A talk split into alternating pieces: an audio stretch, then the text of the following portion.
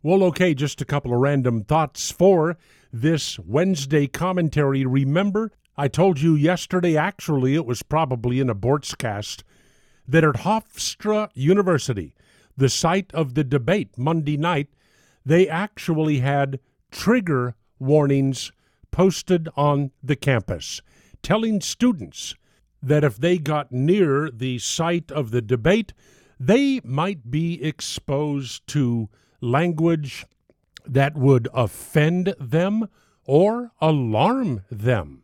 And believe it or not, Hofstra University actually had counseling available to students who were troubled by what they heard at the debate. Well, here's another university for you. This one, Kansas, Lawrence, Kansas.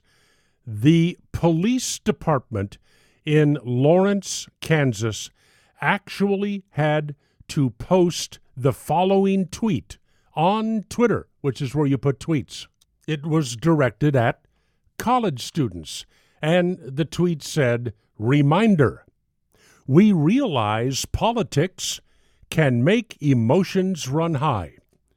But being mad at a presidential candidate in a debate is not a reason to call 911. These poor, precious Kansas college students calling 911 because the debate upset them. Okay, one other issue. There is actually a United Nations affiliated group called the United Nations Working Group of Experts on People of African Descent, and they are demanding that the U.S. pay reparations to blacks when guinea pigs fly. In the Solomon Brothers studios at home in Naples, it's Neal Boortz.